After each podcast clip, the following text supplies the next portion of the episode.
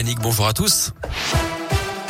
On commence par vos conditions de circulation dans la région avec des ralentissements dans la Loire, notamment à Saint-Etienne sur la nationale 88 entre Bellevue et la Métard. Du monde à cause de travaux hein, sur 2 km.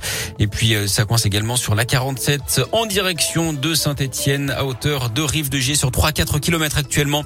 À la une, la suite du procès le landais aux assises de l'Isère. Le verdict est attendu dans trois jours dans l'affaire de la mort de Maëlys. Aujourd'hui, il sera encore question du profil psychologique et psychiatrique de l'accusé. De nouveaux experts sont appelé à témoigner. Ce matin, un médecin psychiatre explique que le risque de récidive chez lui est extrêmement marqué. Il est pleinement responsable de ses actes, poursuit ce spécialiste. Nordal Lelandais en cours la réclusion criminelle à perpétuité.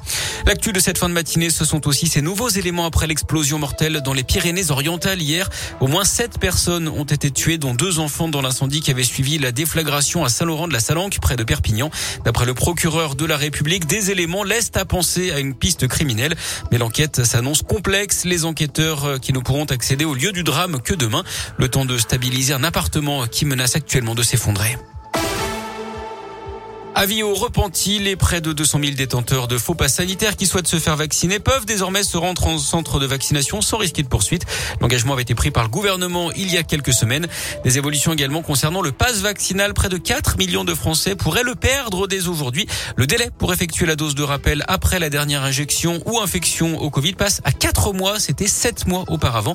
Des règles qui pourraient encore être modifiées prochainement. Une levée du pass vaccinal est envisagée d'ici à la fin mars ou début avril. Et puis euh, demain, les discothèques vont enfin pouvoir rouvrir, elles qui sont fermées depuis le 10 décembre dernier. Reprise également des concerts debout et de la possibilité de boire un verre au bar ou encore de manger dans des lieux accueillants du public, les cinémas, les transports ou encore les stades.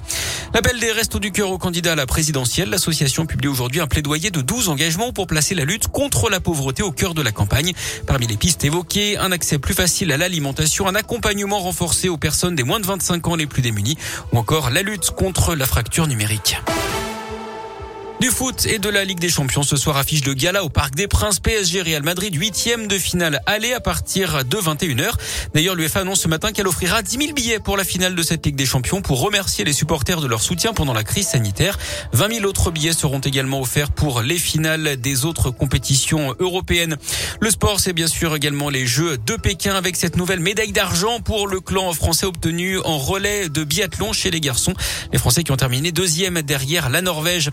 Puis Novak Djokovic persiste et signe le numéro 1 mondial de tennis, se dit prêt à manquer Roland Garros et Wimbledon pour éviter de se faire vacciner contre le Covid.